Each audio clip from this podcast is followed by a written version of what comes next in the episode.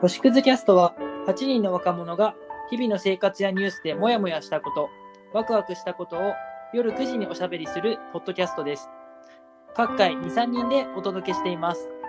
ご意見ご感想大歓迎です。概要欄に記載の Google フォームよりお待ちしております。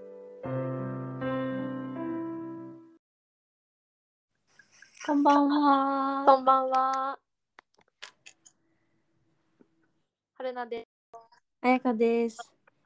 よろしくお願いします。お願いします。で、久しぶりの二人だね。はい。ちょっとだ久けし。ぶりの二人、あやかるなの星屑キャストのお時間です。はい。待ってました。待ってました。今日は何について話しましょうか。うん。そうだね。ん何日、最近何をして過ごしていますか？最近ですか、ういーん最近はなんかちょっと違うアルバイトをしたりあ、そうなんだ。していてうん。そうあのーなんか古民家をちょっと綺麗にしてそこをうん。観光案内所にするっていうのをしてるんうでんすけど、それをやってたりあ楽としはうん。映画も見てたりとかそんな感じですかね。あ、そうなんだ。うん、いいね。あるの観は、光案内所も。え？私はうん、仕事をしたり。そりゃそうだ。うん、本を読んだり。うん、あとねこれ今度ポッドキャストで公開するんだけど最う近んちょっと絵を描き始めてみてね。えー、 一回しまかで描いてない絵絵に対してえーと言ってしまった。 おしゃれ そうそうなひんでちゃんだとひでちゃんと話してるんだけど、うんまあ、それはちょっとあの公開した時に多う分ん先にそっちが公開されるかな。あ、了解です。だねそうちょっとまあじゃ聞あいてみてほしい楽みに。ていますそんなことをしたり。 うんさっき話聞い最近見てないなって思ったんだけど。あ、本何当。見ましたか私は最近あのネットフリックスのうん。えっと日本語タイトルがネバーランドにさよならをっていうタイトルなんですけど、ほなんかマイケルジャクソンのまあ。未成年の少年たちに対する性的暴行の、まあ、容疑う。うんう確ん、定ではないんだけど、容疑についての、まあ、ドキュメンタリーでああ、なるほどね。そうそうそううん。へえ。なんか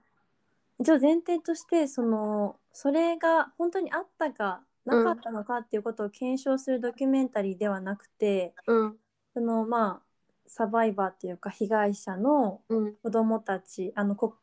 な何十年も経って告発した男性2人がいるんだけど、その2人とその家族周辺の人たちのうん。ここう気持ちとかうん。に寄り添った、まあ、ドキュメンタリーで。うん。具体的にこういうことがあったんじあったのかってあなかったのかとかじゃなくてうん。それがあったことでどういう影響が家族や本人にうん、長い期間あったかっていうのを、まあ、やっててうん。へえ。そう結構ね4時間全部で4時間だから結構ボリュームがすごいんだけどすごい。すごいよね長い長い重たいから長く感じるよ ね確かに。最初タイトル聞いたとき、ピーターパンかなって思ったけど、 いやーねえねえね全然違う方のネバーランド。 しかもなんか内容も全然重たくて。えそうそうそうなんかもしかしたら知ってるかもしれないけどそのマイケル・ジャクソンがうんうん。建てたネバーランドっていう、うんうん。まあ、エリアというか、うん、なんていうのあれ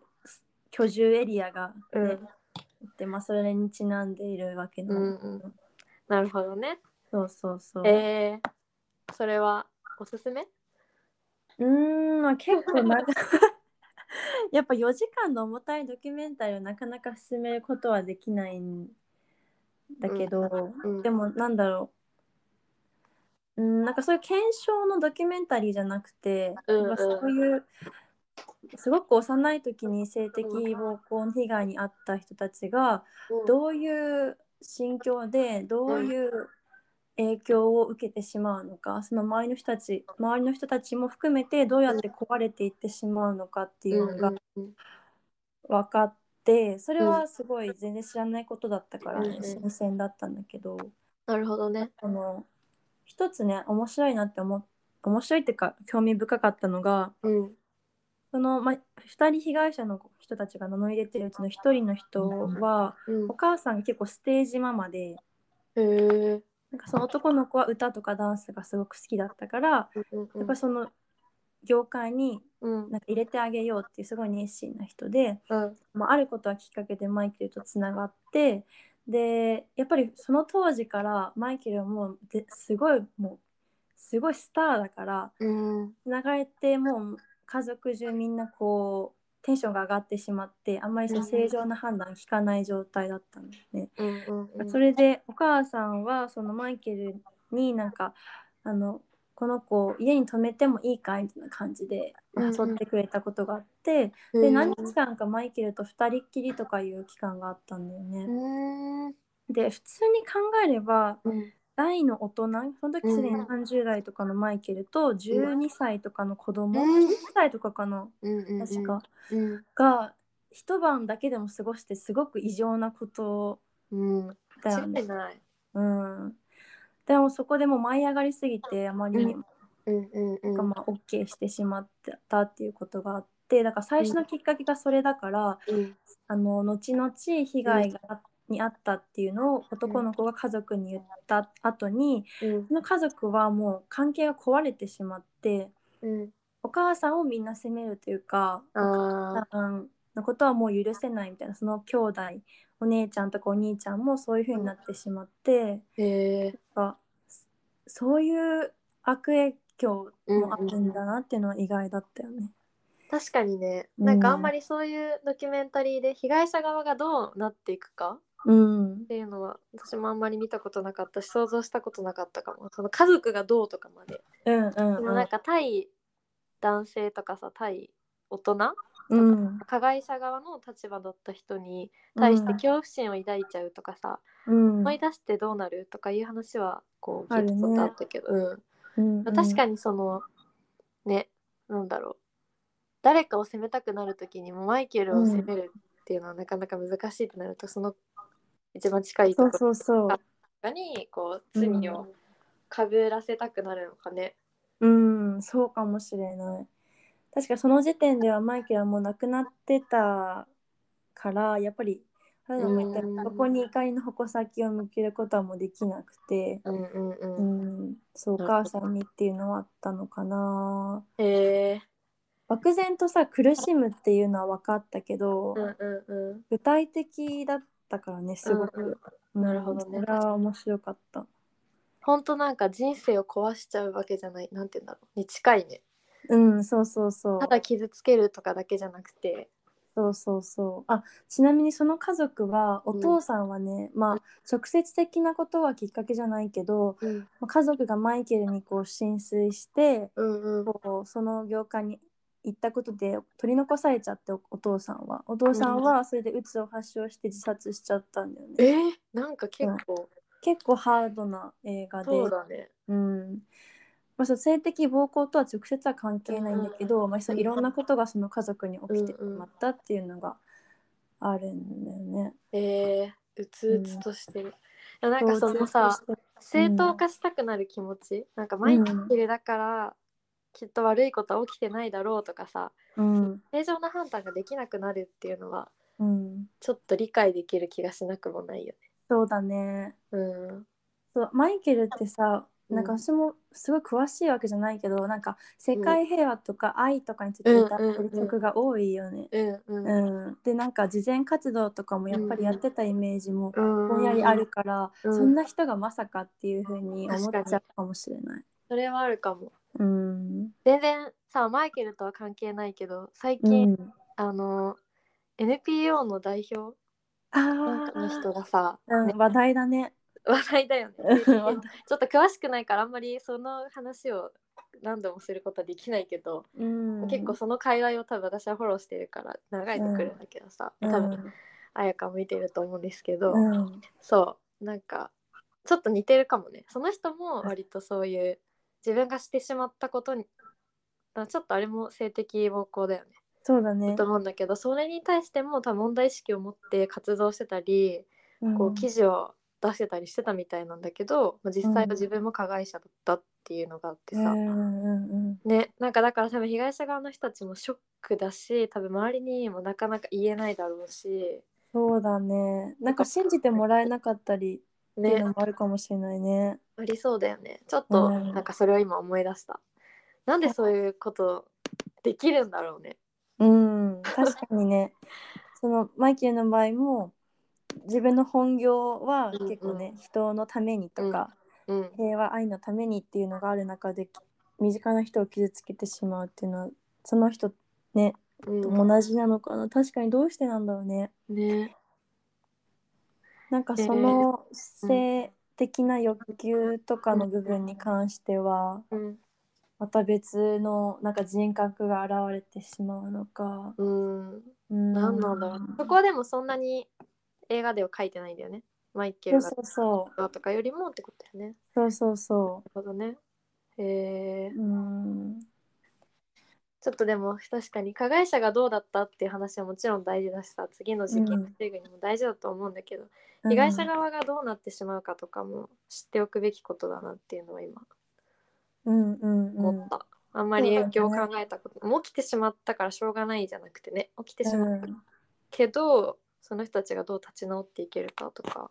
そうだねなんか何うん過去の人を事例にしちゃうのもちょっとあれだとは思いつつ事例になんか学べることはありそう、そうだねそうだね確かに重たいけど重たすぎるけど しかもちょっと長いけどうん最近のい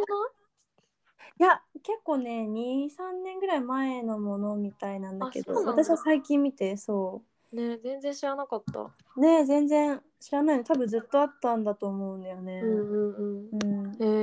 へえあるのは最近さあの、うん SNS 少女たちの10日間っていうまたそれもドキュメンタリーだけど見たんだよね、そうだね見なたんか関連性とかはあるかな、この映画とあーどうなんだろうねそう逆にそっちのマイケルの方はちゃんと見てないからわかんないしうんうん構造としてもその被害者側に寄り添うっていうよりはうんそうだね、まあ、説明そうだねえっとそもそもあれはチェコでうん未成年の女の子たちが、まあ、SNS を通じて青年男性たちから受けてる被害性的な被害うんをこう暴いていこうっていうドキュメンタリーでうんうんすでに成人してる人が12歳の役うんうんチェコでは18歳以上が成人らしいんだけど、まあ、12歳の役をやってでアカウントを作ってそこにこうアクセスしてきた男性たちとのやり取りとかをうんひたすらしていくドキュメンタリーなんだけど、まあ、だから被害者側にはそんなにこうフォーカスしてなくてうん加害者が何をしていくかっていうところでそうだなんねか面白かったのはせその小児性愛とかでは全くなくてうんなんかこう自分の性的要求を簡単に満たせる方法としてその若い子たちを選んでるんじゃないかってその専門家が出てきて言っててうんあー性的あえっと小児性愛の人のうなんていうの行動とはちょっと違うなるほどだからその支配できる無無知だし、若い子たちってだからちょっと脅しただけで、もうパニックになっちゃってさ結う構んうん良くない写真あげちゃったりとか、まあ、逆に今日、もう好奇心でなんていうの嫌な気持ちもそんなになく、うん、なんかこう相手しちゃうあーその若い子たちがね、うんうんうんっていうのもあるみたいでだからそういうちょっとこう大人のっていう立場を利用したうんなんていうんだろう立場を利用した自分の性的欲求を満たすそうだねみたいなのはちょっとそのマイケルの思考と近いのかなって思って、なんか大人がそんなことをするって最悪だなって思った私は、うんうんいやーほんうん本当にそうだよねねもうなんか本当にこの世の考え尽くす犯罪の中でも うん本当トップレベルに最悪だなってね、思ううんあー確かに大人マイケルの場合は自分がスターっていう立場で、うんこの SNS の映画は、うんまあ、大人っていう、うんね、うん立場でを利用してっていうのは、うどっちも本当に卑劣だなって思うけど、ねい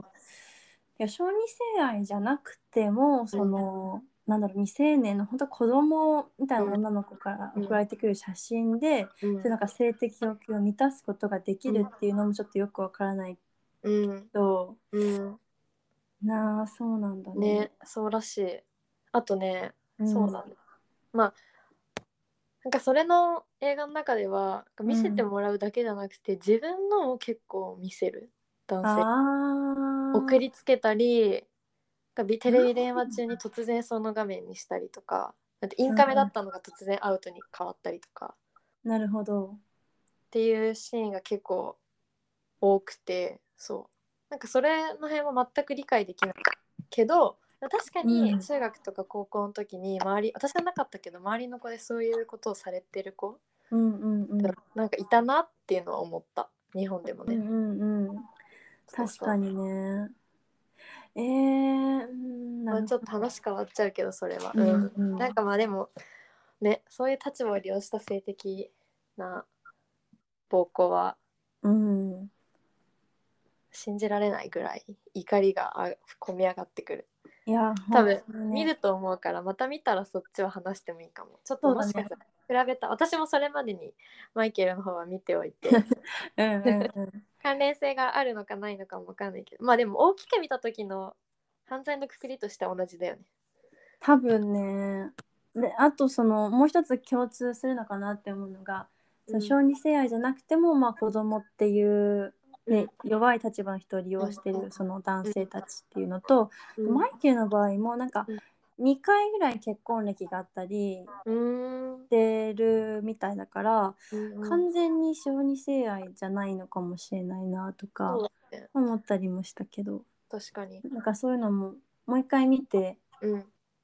考えてみたいねすり合わせてみたいもう一つのことうんこのトピックはね私たち結構よく会話すること多いからそうだねなんかちゃんと知識をつけてね、うん考えていきたいテーマだよね、そうだねうん多分これは第2弾第3弾 があると思います作っていきましょ行ってきますうはいじゃあ今日はこの辺ですかね、そうだねうんはいありがとうございました。では、ございま皆すさん、はいまた夜9時にこのシクズキャストでお会いしましょう。はいおやすみなさいおやおやすみなさはいい。